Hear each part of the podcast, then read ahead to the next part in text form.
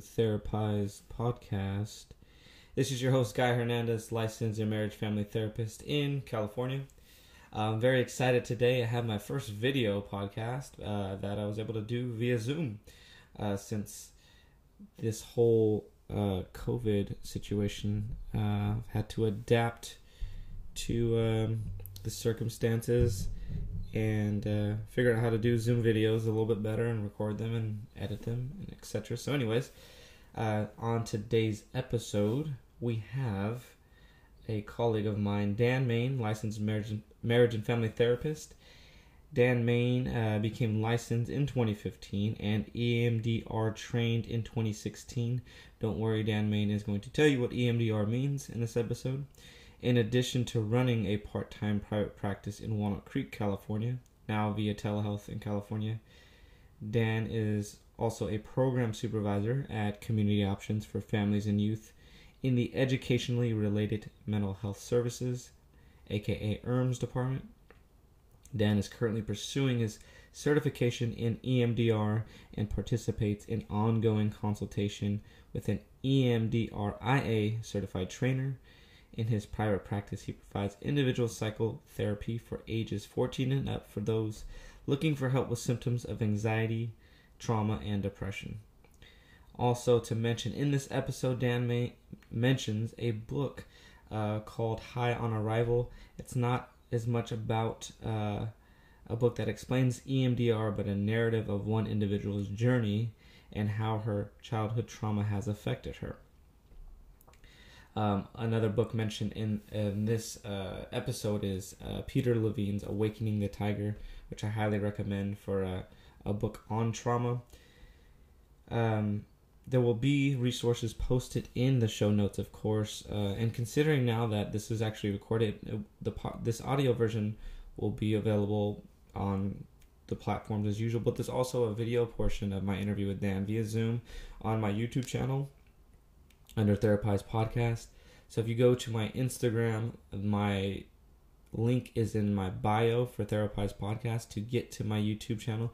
There's only two videos because I am slow to this game of uh, adding and editing and creating videos on YouTube, but uh, we're getting there. Um, same thing with my website. It's you know I'll get to it and I'll keep working on it over time and hopefully it gets better and better. Uh, but it is a one man show and you know I do this uh, in my spare time when I could find it, which has been great.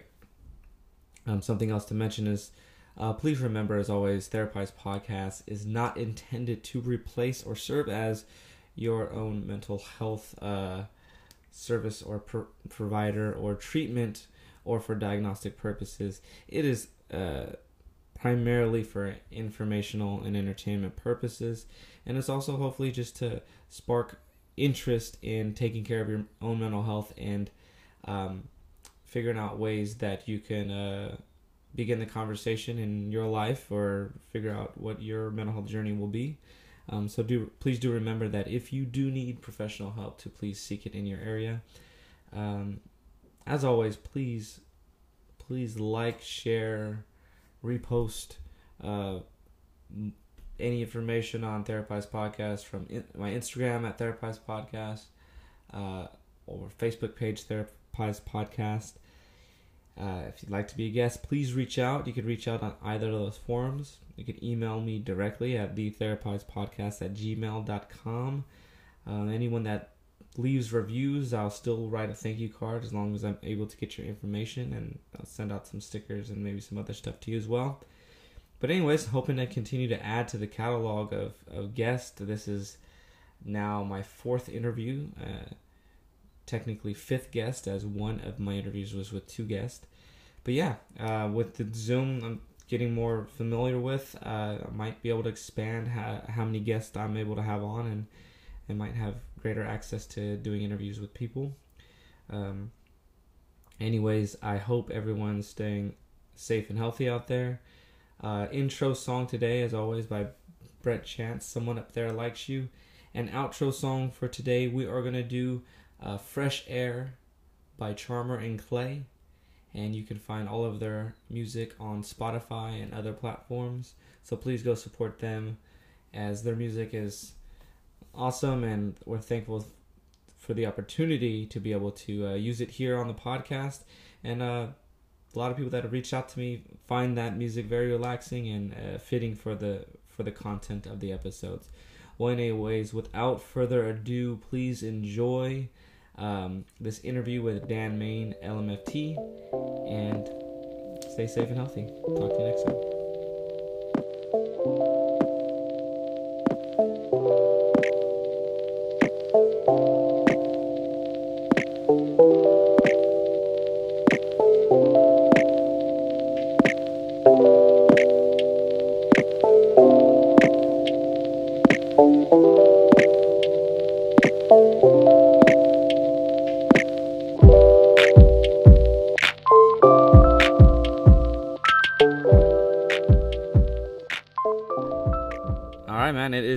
Recording. So thanks, Dan. Uh, good to talk to you. Good to see you. Um, uh, yeah. So I think with uh, this topic of EMDR and trauma, um, that it, it's probably best in what we've talked about too is to start off with some of the definitions you like to use. I know various clinicians use different definitions of trauma or how they um, help clients understand what trauma is. Uh, but yeah, I'll let you go and kind of take it away uh, from here. Sure. Yeah. Um, so uh, one of the uh, definitions of trauma, I mean, because I do think it's becoming more widely known just by like, you know, the the public. Um, but I just in my process of getting trained in EMDR, which I was trained in 2016, I, I went through the basic training. So basically, what that means is uh, it's a total of about five days of training of a workshop um, that's split up into two parts. Um, so you do kind of like two and a half days, and then you do 10 hours with a consultant, an EMDR um, internationally association uh, trained consultant who just that's with someone who has like a lot of training in EMDR. Um, they've gotten certified. I'll kind of talk about the levels. They've gotten certified, and then they've gotten a trainer certification. And so you spend 10 hours with a EMDR trainer, then you go back and you do some more, you do kind of round two of basic training. And once you complete all those, you uh, have it's you're considered EMDR trained, and that's what I've done. Um, and then so I'm going on to try to pursue certification. So um, it's you know, along that whole training, you know, you get introduced to like a lot of really amazing um, trauma specialists people who are you know specific to EMDR. That, that's kind of where they are spend their time, but also just people who are, are just uh, you know interested in other therapies as well.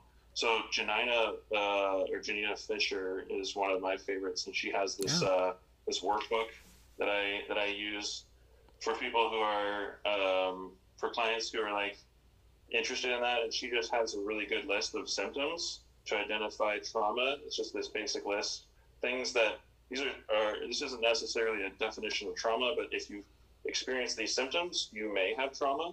So her list is depression, irritability, loss of interest, numbing, decreased concentration, insomnia, emotional overwhelm, loss of sense of future, hopelessness, shame and worthlessness, little or, little or no memories, nightmares, flashbacks. I think that's kind of what we typically know of as like a PTSD symptom. Right.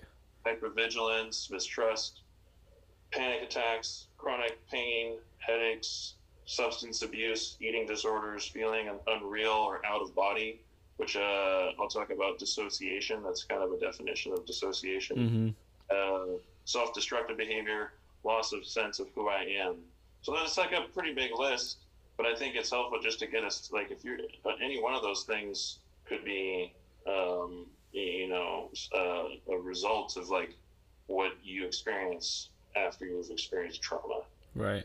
Um, and I think a, a good point too is like as you mentioned that trauma is kind of becoming more known and and like the um, I don't know social dialogue uh, and and I think I feel like the I've heard dissociation come up more, and some of these more mental health like um, uh, topics. Uh, and even PTSD, and sometimes like it's thrown out there like, oh, I, I got PTSD over this, and and it's used, you know, somewhat I think hyperbolically or like just to describe something.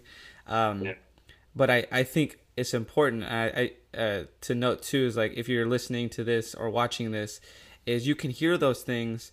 Um, and it doesn't necessarily mean like you need clinical help, right? Like, there's Yeah. there's definitely uh, waves and degrees to all of this, and and I think you or how I or uh, kind of to the ethical standards of uh, treatment or medical necessity really comes down to like, is this impacting your f- basic life functioning, right? Um, Yeah. So I always want to throw in that kind of disclaimer, like you may hear these things and be like, oh my gosh, I have that, and it's like, Yeah, that, yeah. you know. I had a nightmare. I must have had trauma that I don't know about. It must have been abused. Or, yeah, yeah. Right. It's not. That's a that's a really good point. I mean, um, it, it it's something to to consider, but it doesn't necessarily mean, yeah, that you've had trauma. A lot of these things could just be very typical. Uh, things happen in our daily life that doesn't necessarily mean you've had trauma. A lot of times, um, and, and, and yeah, I, I, I think there are many people who go through traumas and then they recover, mm-hmm, and so they don't necessarily need therapy. Uh, a lot of people just have a healthy response. So, EMDR therapy is a lot. I think for people who do need help would be like they really feel stuck in it. It's really impacting their relationships, their work. mm-hmm, They can't seem to like. They don't feel like their typical techniques, self-soothing techniques, aren't working. And then that's when I would say, hey, look, you know, you might want to try to look for somebody to yeah. get some help. So w- with that, then I imagine when uh, clients are seeking help from you, uh, on one end, I I imagine people are aware that there was a traumatic event or maybe complex trauma, like ongoing trauma, that they're there to get help with. Um, so maybe they're they're bringing that in. But are there times where you're working with clients and you you kind of have to educate them on the trauma and like you're and they're not really they didn't come to you knowing that they went through a traumatic event and you're kind of helping them understand uh, Yeah, yeah, for sure. I mean, um, I can think of a recent client, um, more he was in his kind of like late teens, who, um, yeah, I mean, he he didn't necessarily describe it that way. I think he described what he was experiencing, uh, or what he experienced. Like once once we went through uh, our, my my process, because what what I ended up doing, you know, I, I started seeing this client for um, I think it was originally around. Um, he had, I think, a, a, a, suicide, a suicide attempt, mm-hmm, and um, he want, he didn't. It surprised him, and so he came in to try to understand more about that. Um, he didn't really know anything else about what what was going on, other than that really surprised him that he felt that way at an, in an acute time. right So as he's talking, he's talking about his history. His history, his past is just his past. right And when he talked about some of these things that had happened, like in school, um, that he, I think, uh, played off, I think, in some ways as like just kind of typical, maybe teasing or things like that from other kids. That, and then you know, I'm listening to it, and and he and I are realizing together in a lot of ways, you know, this is beyond what's typical. You know, like that sounds like it was really hard on you and he start we started to connect the dots of how it actually is impacting his present thoughts Right. about peers so he was in a place where he was ready to hear that it felt really therapeutic for him to, to identify those incidents as trauma but that doesn't mean that everybody will and so uh, that's where i think there you gotta use your um, senses about whether they're ready to identify that as trauma or that's just their that's their history you know Yeah, no, I think that's a good point uh, too. Especially we think of complex trauma, and what I mean by that for the the listeners is like if you're you know you went through like persistent and consistent maybe childhood abuse that was like inescapable, and maybe you went you you were exposed to a lot of community violence, and Mhm. that's just your normal, right? Yeah. So sometimes it's like it, it can come off as like stigmatizing, um, Yeah. or even dismissive uh, of like acknowledging like that was just their life and what they were exposed to. Um, like how do you you know te- you know it's it's hard to kind of tease that apart. Um, but you you could also bring in like you're saying is understanding how uh, some of those events and and maybe how the person adapted over time due to those events um, and they develop these coping mechanisms that help them survive there and then we talk about like and then maybe after you get out of that environment uh, those uh, those coping mechanisms may no longer be functional um, yeah. and that's kind right. of a hard switch to make right and and I'm curious yeah. about your definition of trauma. Uh, uh mine briefly, some, and I'm sure it evolves of how I, depending on the client I talk to, or just depending on the words that are coming to me that day, is yeah. I basically say is like you know you've gone through an uh, uh, such an intense stressor that um, your your brain and body figured out a way to survive and adjust to it to like get through that moment and uh, because it was so overwhelming um, but it left an imprint on you that that you might be carrying still, and that imprint or alarm system, I usually say, is maybe more sensi- sensitive than it used to be, and is kind of looking for uh, for future situations that that um, might feel threatening, like like that situation or like those situations. Um, I guess that was a, a little more long winded than I thought it was going to be, but yeah, I'm curious. no, I mean, I, I, I think that's a very brief. I think that's as brief as it as I you can get. I mean, I think uh, it's that's the thing about trauma is it's really challenging to define briefly. Hmm. Um, one of the things that you know um, I think about is, uh, and, and one of the my trainers that talks about is she kind of puts it into three. She puts it into on a spectrum, you know, into these kind of zones. So she would say like there's primary. It would be one zone that would be like a single single incident trauma, like a car accident or something mm-hmm. like that. It started and ended, and, and it's over.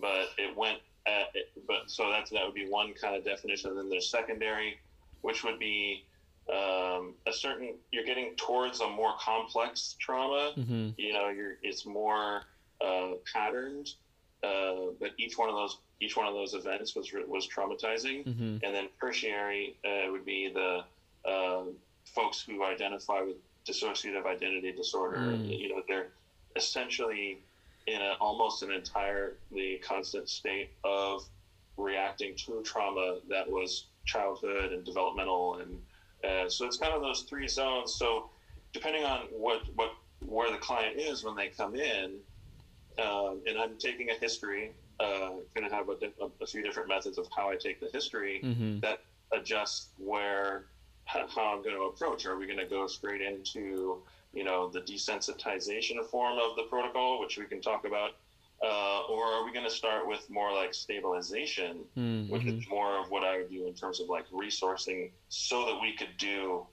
the desensitization, so that we can process those disturbing memories.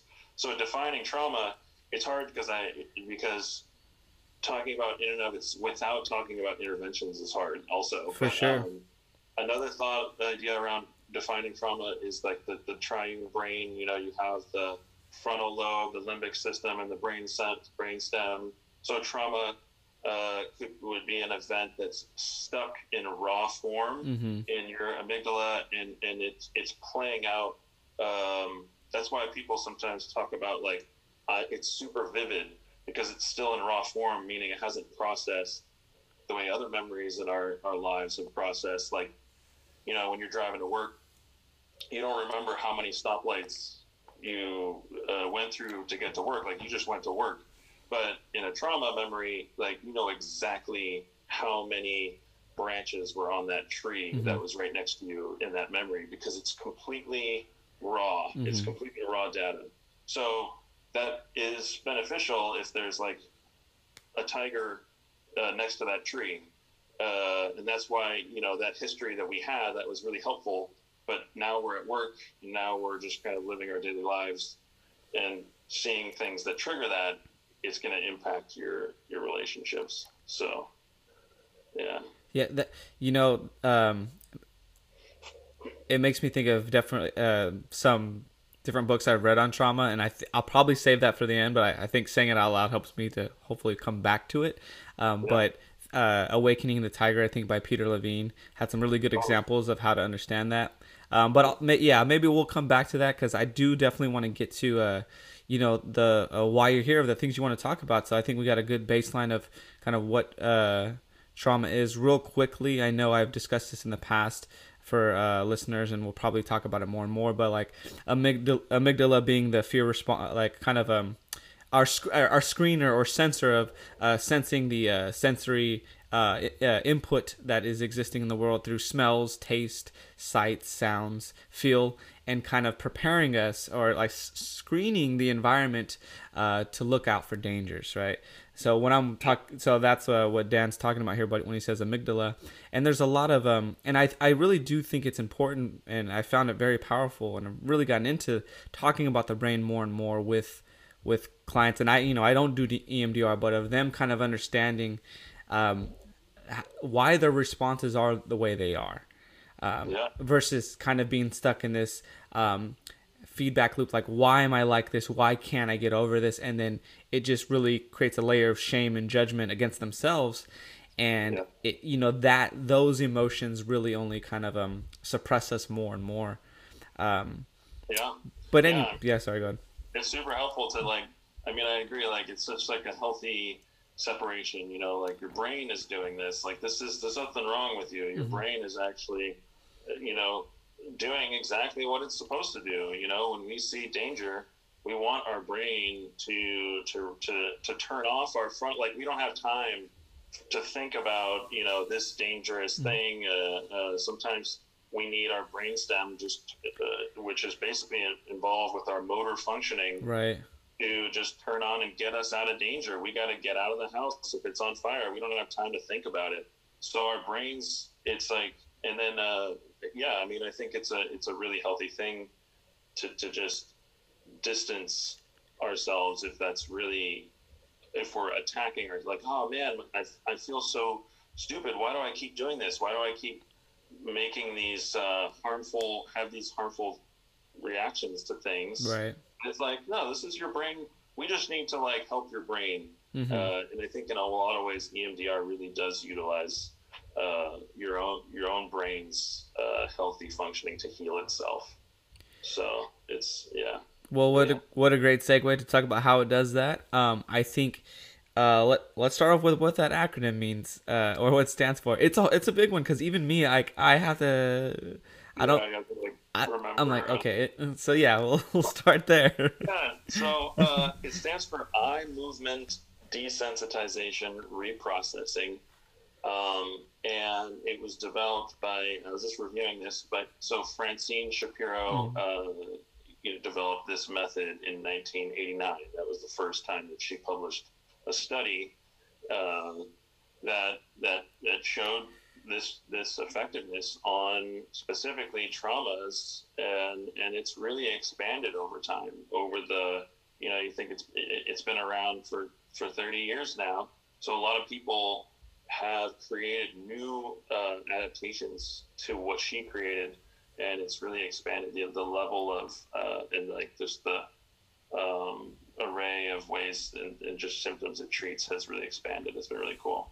Um, so I feel like it's kind of a cool therapy in that way. You're kind of on the forefront. People are creating new new protocols yeah. uh, as a result of this. So and the eye movement part uh, is related to the the action, kind of the what it's kind of like stereotypically known for. Mm-hmm. Is the bilateral stimulation using your eyes going back and forth, mm-hmm. so side to side, and what that does, what Francine Shapiro said, noticed is that um, when you move your eyes side to side, and the therapist can help using like a wand or or you know there's other things I have that other people use.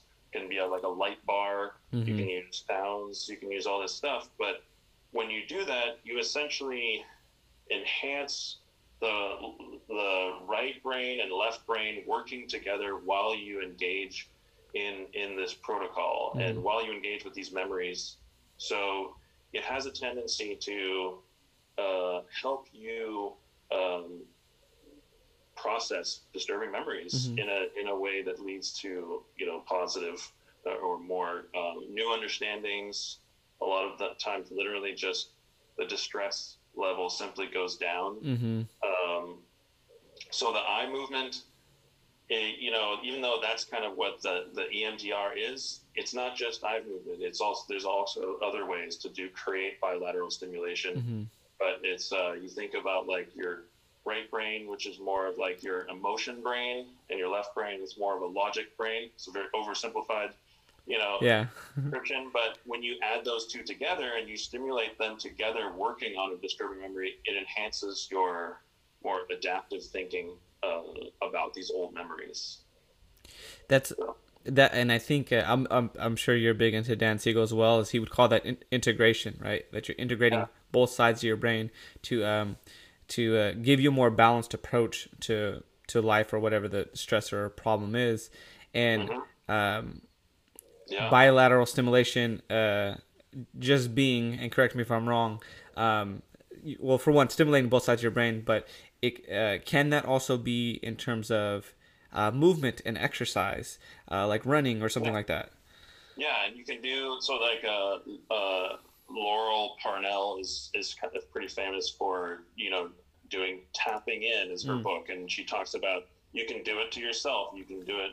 Uh, you can tap on both sides of your body. Mhm. Um, uh, and this is a nice one because it's kind of like a hug, and so for those who also it kind of adds like a comforting mm-hmm. um, but yeah, you can do physical sensations bilaterally, so auditory, uh, and and and in a way, and one one person has described even the eight step protocol in EMDR actually uh, does kind of go through different sides of the brain as you go through the protocol. So Mm. even that is bilateral. wow Uh, so it's a very much, uh, it, it, you know, they're trying to get you to, to use both sides of your body to encourage. I mean, like it's going back to think about like infants crawling, you know, I mean, just trying to encourage these things that are very natural and healthy and stimulating those things along with um, these disturbing memories because it's just going to enact these healthy, uh, adaptive, again, new, new insights about these memories.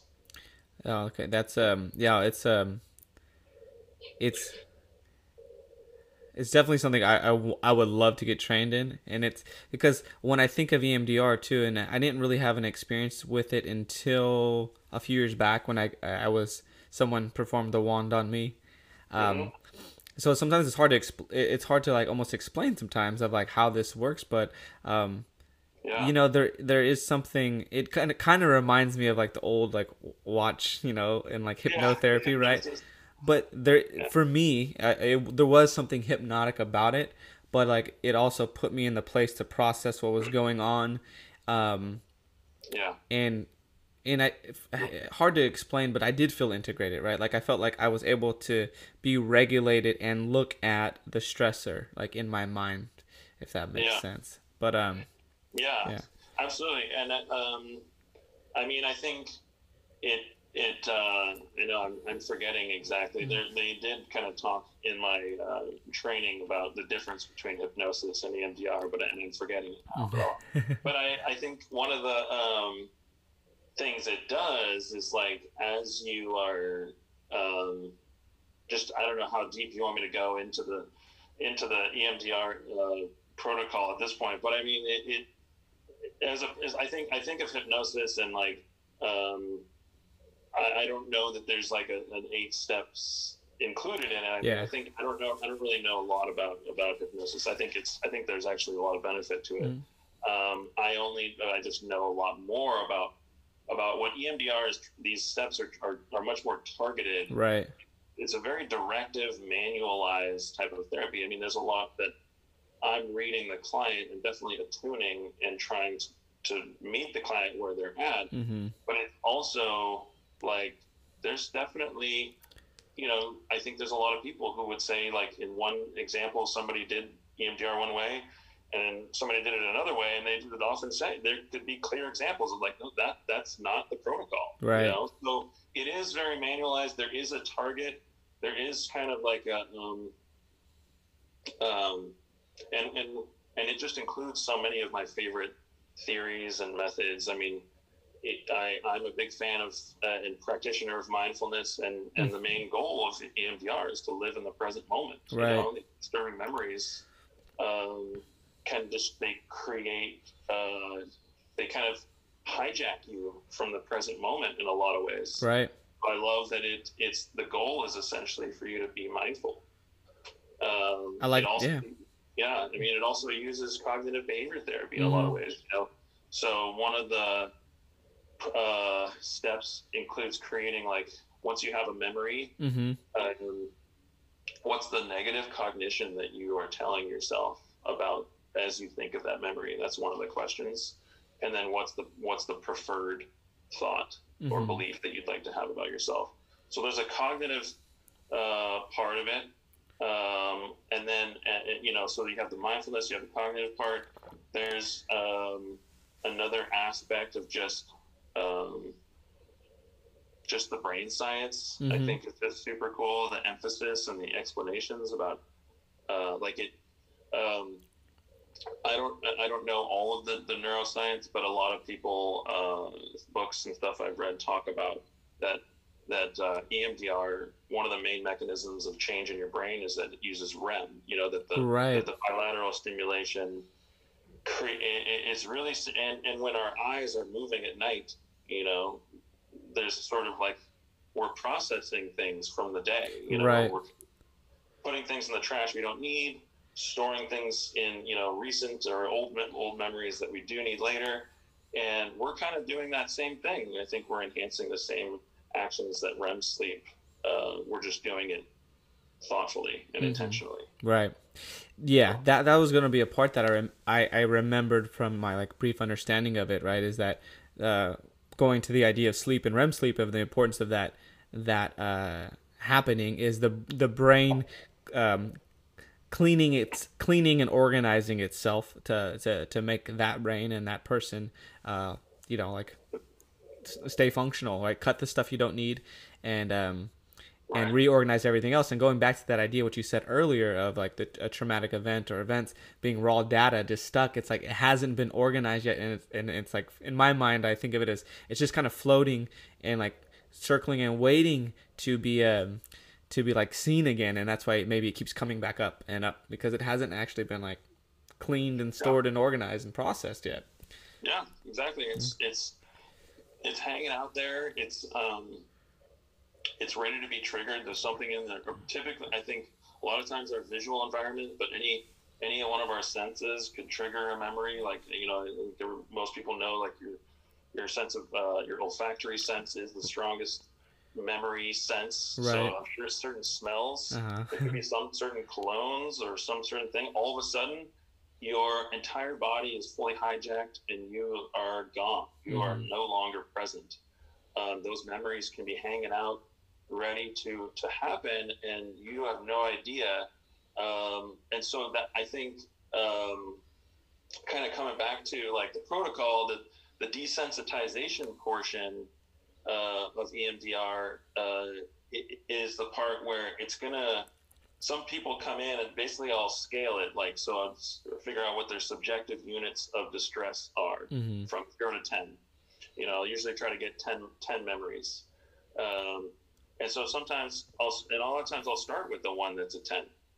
You know, I want to know, and especially if it's a um, a, a single incident memory, hmm and what's the first so when we're doing the wanding and we've done done the, all of the steps we've kind of set up the the event to be processed um, they're desensitizing and so that's their, themselves to the memory they're actually feeling probably what they haven't felt Mm. uh, you know a lot of times like we'll have a trauma you maybe you maybe you get in a car accident or something and you don't really have time to feel the feelings about how scary that really was That- that Right. maybe you walked maybe you walked away this time but the trauma might have been that like i don't know that i should have walked away. Right. but you right away you, you're out there's police there's other people you're filling out paperwork you're in the hospital and now you're home and and you didn't have time to talk to anyone about how scary it was to feel like you might have died.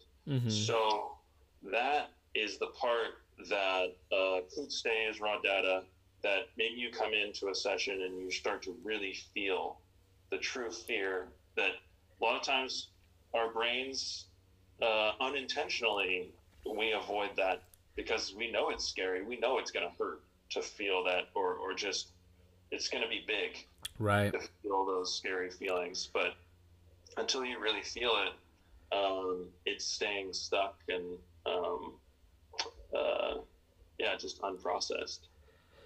So so yeah, so the desensitizing mm-hmm. part would be feeling those feelings, having that subjective units of distress go from a ten, hopefully down to 0 mm-hmm. and then the reprocessing part is the part where actually we take that positive cognition mm-hmm. that we would talk about, and I usually I have a list that can help people kind of figure out.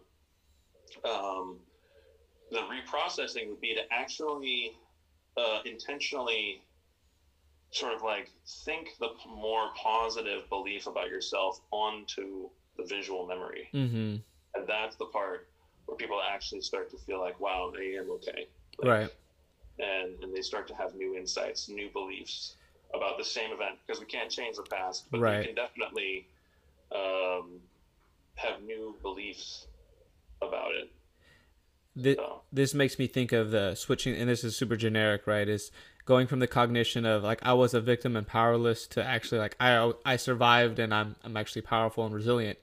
Um, exactly. And exactly. because you know most times when we're seeing clients like they're there, so they have survived, right? They they probably did something incredible or you know uh, to get through and here yeah. here they are right, um, right. so right. thinking of that spectrum uh, that's what it reminds me of anyways and um, yeah yeah i mean it, it kind of um, takes me into like uh, i mean that more of my the example that that i want to share is a, is um, that really that kind of really i think points to that uh, there was a um, a mom who came in to see me. She had heard about EMDR from another therapist, I think from like her sibling or something like mm-hmm. that. Um, and she knew she is someone who knows what trauma is and knew that she experienced a trauma, but didn't really know. And, and she had some symptoms like she often felt hopeless, uh, you know, on a daily basis that she knew felt like was different from many years before the trauma and um, so she knew what she was experiencing was trauma and trauma symptoms, but wasn't really sure what exactly was causing them. Mm-hmm. So when she did her list, her top 10 of worst, top 10 best, uh, which is kind of what I, what my briefest way of taking a history. Right. And, you know, you get, I just asked for the headlines of the memory and I asked for the age, and I asked asked for how distressing it was. Mm, okay. Zero ten, and she had a memory from when she was, I think, four and a half or five. Wow. And um, she was interacting with uh, with her mom, and there was a time, and and she has two older brothers, and they were in the backyard playing, and and it was an attachment wound that mm-hmm. that occurred. There was her mom was um, focusing on something that she was doing as well as her brothers. And but this my client, as a four and a half year old, four or five year old, just really wanted her mom's attention at that time, and mm. her mom's reaction was basically, "No, like stop it." I, you know, I and basically kind of a rejection, like it's inappropriate for you to get my attention right now. Um, and that was the wound, right, for her. She felt very much rejected, right. And we talked about for her, this was the most acute version of a pattern for her uh, with her mom. So she processed that event more specifically, though, using the EMDR protocol, went through, you know, created the image, uh, felt the feelings, identified the feelings in her body, negative cognition, positive cognition, all of these things. And, and the more, the most incredible insight that, that relates to what we were talking about before was, um, you know, what she realized in doing the process was that her mom never really repaired with her. And that was the issue because, like, you can't expect parents to be perfect. Perfect parents are never going to happen. Right. But one of the things that her mom, that she, that she wished that her mom would have noticed that after that incident, she was still kind of acting, acting hurt, mm-hmm. but didn't talk to her. And then she realized, uh, her she does do that for her kids. Ah. She repairs with her kids. Uh-huh. And because she was scared that she was doing that same thing to her kids. That right. was one of her other big beliefs that was driving the disturbance. Mm. And so when she realized for in her body that she repairs with her kids, and she even had a couple of examples uh, of her kids that you know she felt like she kind of made a mistake, and her kids came up and said, "Hey, you know that hurt my feelings," and and she said, "You know what? You're right, and I apologize. Oh, I'm sorry about that." And and that key difference Mhm. uh, took the subject took the distress level about that memory uh, way down, and she processed the whole. She said, and she even processed things about her mom, saying like, "My mom wasn't perfect. Um, it's okay that she didn't repair. It would have been nice." So all these Wow. things are just like having a completely different feel to them, and and another way that I've heard it described is it's kind of like is she went from being inside the memory to you know the memory being kind of the size of like a postage stamp hmm in her in her memory. So, but that that level of uh, insight about a memory that's so young hmm uh, was kind of very like striking for me, and something that was that's that's not always. I definitely don't see that every time, but it was a unique. She was uniquely prepared for EMDR. I think Right. she knew what it was. She could identify trauma, so she was uniquely ready to have that insight as well. But just to give people an idea Yeah. of like what what can happen. I mean, you can really change how you feel about something that you previously felt really. Uh, it was like a keystone memory for her. Right. Yeah. Oh, that's an no, that's that's an excellent example, and and as you're talking too, is what it helps me understand, and and and, and I'm so grateful for to, to have this understanding because I, I don't know I don't know much about EMDR, so I'm I'm almost like the layperson. I I get it. I'm a licensed professional and all that, but it's helping me learn in this moment, right? So what I'm imagining is is taking all these different parts of therapy, right?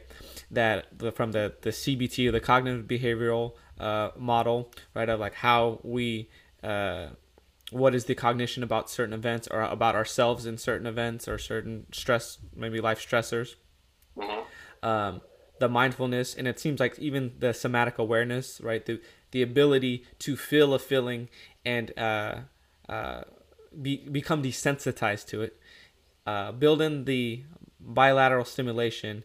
Uh, so basically, how I'm starting to understand it is, you take all these different components, you put them in an organized manner, and with that bilateral stimulation, it for me it almost seems like as a therapist, you get to kind of expedite the reprocessing because sometimes when we work with trauma in the past, we can talk in therapy about the same event over and over again, and it it's just it can get processed verbally, but it's not getting really reorganized in the in the brain's like kind of memory database, and it kind of still stays raw, and and maybe we even see this right where people we know that are non-clients like family members where you can see them keep, kind of keep replaying or retalking about a similar event. And it and you know what i like about learning about DMR, emdr is it seems to um, it, it helps you in, it, helps you integrate it by all of these things you just mentioned It uh, it really does, and it, it it's um, yeah. I mean, yeah. I'm, I'm glad you're saying that because I mean, it, it's it it really is like a dual task. I mean, the the wanding or the bilateral stimulation creates.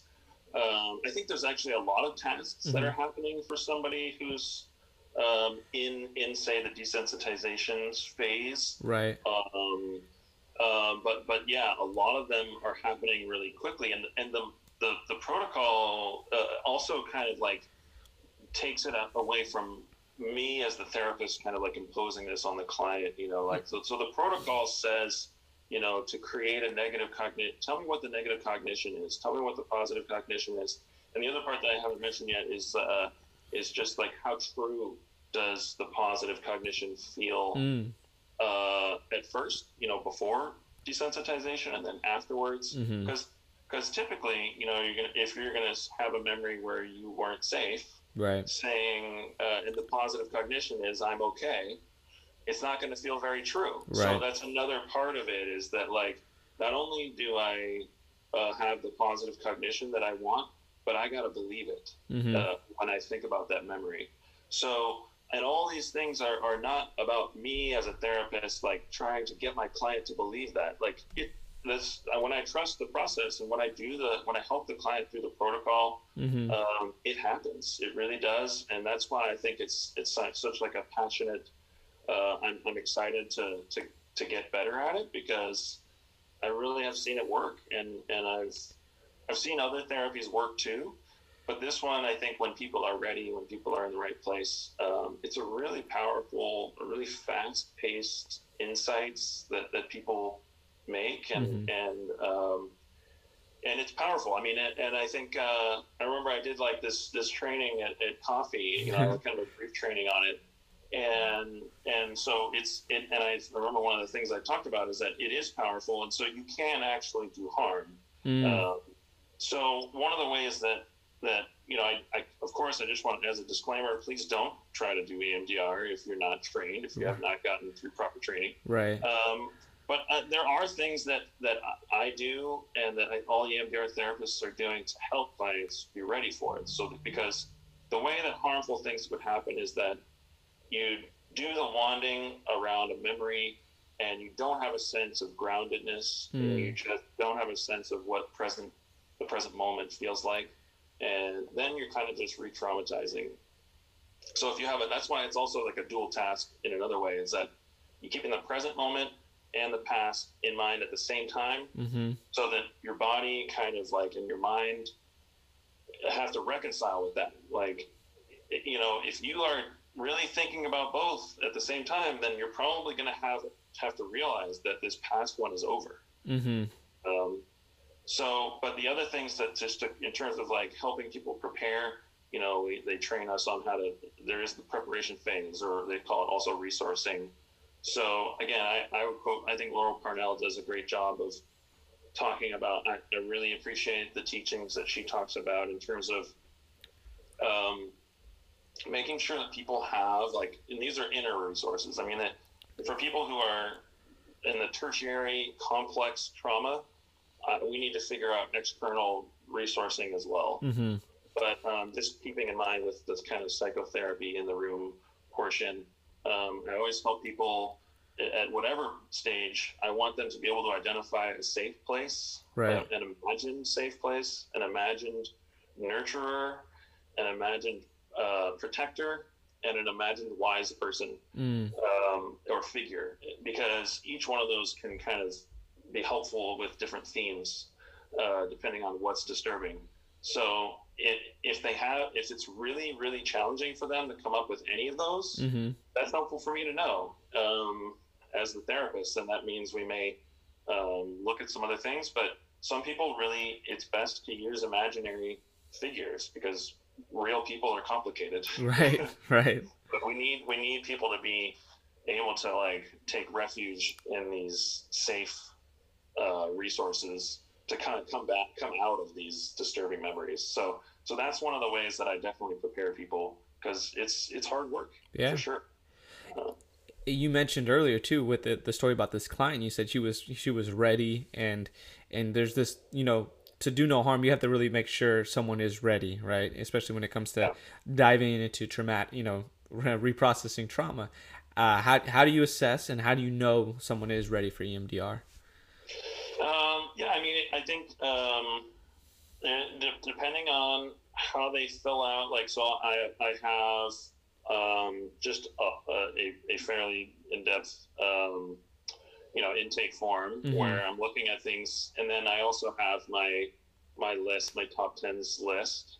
Um, so sometimes people who have, who have um, I mean, and I'm also using my just skills and experience as a therapist and how how are they talking how are they um, you know some some so i'm using the information they're sharing in their in their you know intake forms but i'm also just looking at like how regulated they are Mhm. in our first session and stuff and things like that and how are they talking about their day are they having challenges just generally staying regulated throughout the day or or you know because some sometimes folks that's just that is how that is one of the ways that they're presenting. So um, you know uh, in terms of helping them stay inside the window of tolerance mm-hmm. if, if they're in and meaning like they're just staying within uh, having experiences that they can generally digest right.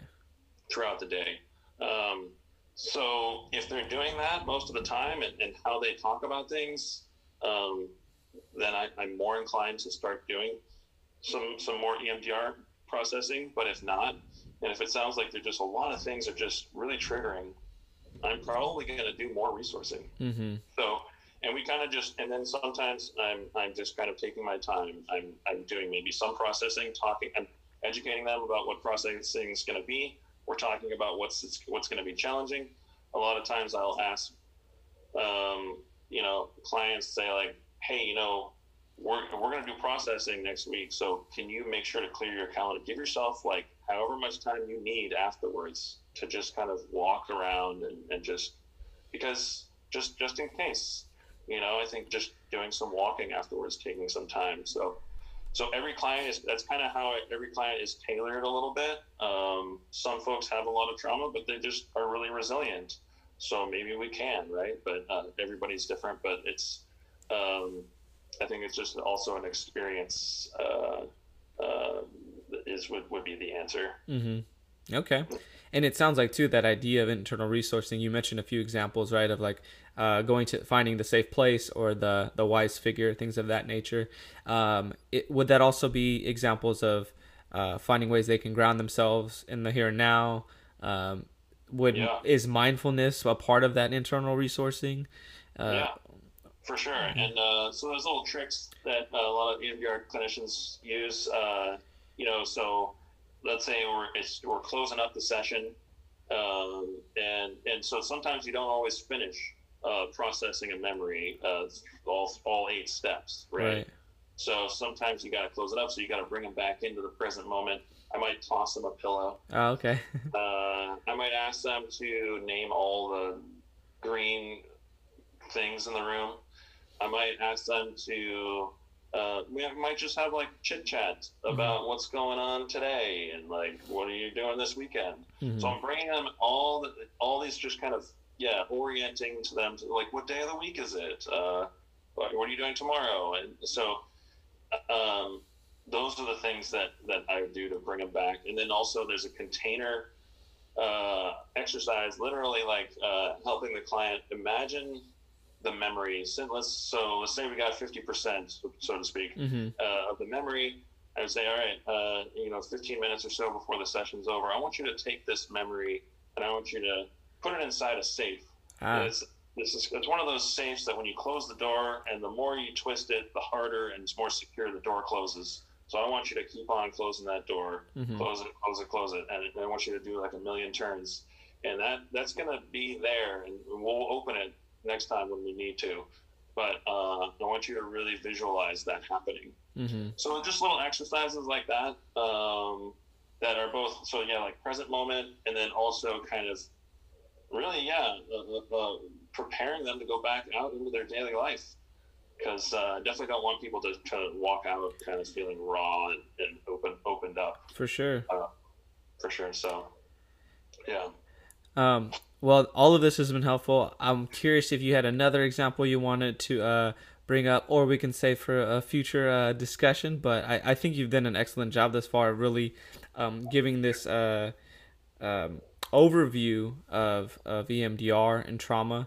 And I, I really do think this will be helpful for the listeners, uh, especially um, you know those that haven't gone to either therapy or don't know what EMDR is. Um, so I do Yeah. appreciate it. But yeah, did you want to share another example or any Uh, last? Maybe, uh, I'll, maybe I'll share. I'll save it for next time. Okay. We'll, we'll tease her for next time. Yeah. you know? But uh, no, I, I really appreciate uh, you bringing me on here, and and uh, I think that like yeah, this this podcast is amazing, man. I mean, I mean, I really am on board with uh, lowering the stigma around therapy in general, and hopefully, you know, with just uh, especially right now with everything that's going on, um, I think that uh, there's a lot of folks who may not have accessed therapy that I hope they do. right. Uh, and just on that note, I mean, I think for the layperson to know, I mean, EMDR, uh, I mean, I think it helps people respond proportionally hmm to issues. So EMDR is not going to make you feel better necessarily if you're responding as well as you can to this pandemic. Uh, But if it feels like it's more, if your reaction feels like beyond, it's just really uh, over the top, and you're getting a lot of feedback that you are reacting uh, way over uh, what feels typical. There may be some aspect of your memory that's being triggered by this, but just to kind of put that out there, like uh, sometimes life is just hard, and and we have to make adjustments. And EMDR doesn't fix uh, life being hard, but it but it just kind of helps people res- uh, have a more healthy response. Right. It go it, it, that statement there makes me think it, it builds our window of tolerance, right? Yeah. And um, Absolutely. you know, in my work, and I'm gonna use it here, right? I, I love using quotes because they're they're easy to attach to, right? So as you're talking, I put out a quote this week, and it, it on on the Instagram of this podcast, uh, but it's something I always uh, talked with um, kids and families about was uh, fear the filling and it'll grow, feel the filling and it'll slow. Um, and I like that. and it sounds Yeah. like a lot of what you do in EMDR and why it seems so practical and helpful is it, it, it seems like a really incredible nurturing environment to um, to build that tolerance to feel those feelings and to reorganize them and uh, and hopefully um, uh, approach future situations with uh, with more internal resources and, and tolerance and uh, maybe more Yeah. more adaptive responses to uh, to those stressors. I think it gives a lot of structure for those feelings that people may be ser- seriously afraid of. Um, to be able to know that this this gives them the structure, yeah, to to process things and to come up with insights. For sure. So, yeah, I really like that quote. That's awesome. Um, As we wrap up here, uh, any recommended resources if people want to learn more about trauma and or EMDR? Yeah. Um, so uh, one of the best ways that I think, uh, the simplest ways. I mean, I think if you if you Google search, you know, EMDR therapist in your area, you probably find some folks. Mhm. Um, you could also go to the EMDR International Association uh, website, Mhm. emdria.org, and there is a um, therapist finder. Basically, you put in your zip code. You could kind of change it to maybe within the next the, the 25 miles of you, and you can find all those therapists who are um, EMDR trained and certified. So I think that'd be a great place to find somebody. But um, yeah, that's a great one. And and if folks want to want to reach out, ask me who are in the you know East Bay or Bay Area, uh, I might know a few a few folks, and, and at Mhm. least find you uh, somebody to, to get somebody if you if you're interested for sure. Cool. And where can they find your information? Oh, and I'm at uh, danmaincounseling.com. Yeah. cool. Um, yeah, and and I could post all of this in the the show notes as well. Uh, Peter, like I've talked about Peter Levine. I won't go into the example of the story, but uh, Peter Levine, I think, has great books and and and I think very palatable information for anybody. Um, Mhm. So I, Yeah. you know, and Dan Siegel, of course, a lot of good brain integration talk and Yeah, and thinking of so yeah, uh, you're, thanks for reminding me about books. I mean, uh, High on Arrival. Uh, Ah.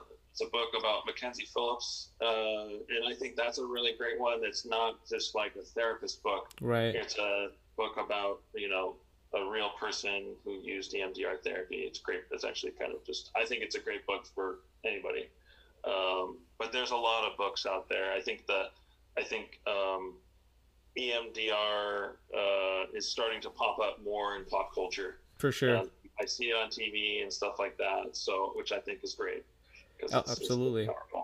Yeah, I, I listen to a ton of comedy podcast uh, to break up all of the reading the psych readings. You know, it's like some you know, Yeah. and um, I've heard a lot of comed like popular comedians uh, mentioning have done EM- EMDR and like are recommending it on their podcast and everything. I'm like, whoa, like it's really, it is really uh, kind of taking off in popular culture. So yeah, I think it's great. Uh, yeah. Yeah. All right, Dan. Well, this has been very inspiring. I am going to conclude us there. Thanks again, Dan Main, licensed marriage and family therapist. Find him at danmaincounseling.com. Perfect. Yeah. Thanks, guy. I appreciate you having me, man. Yeah, thanks. Absolutely. Thank you.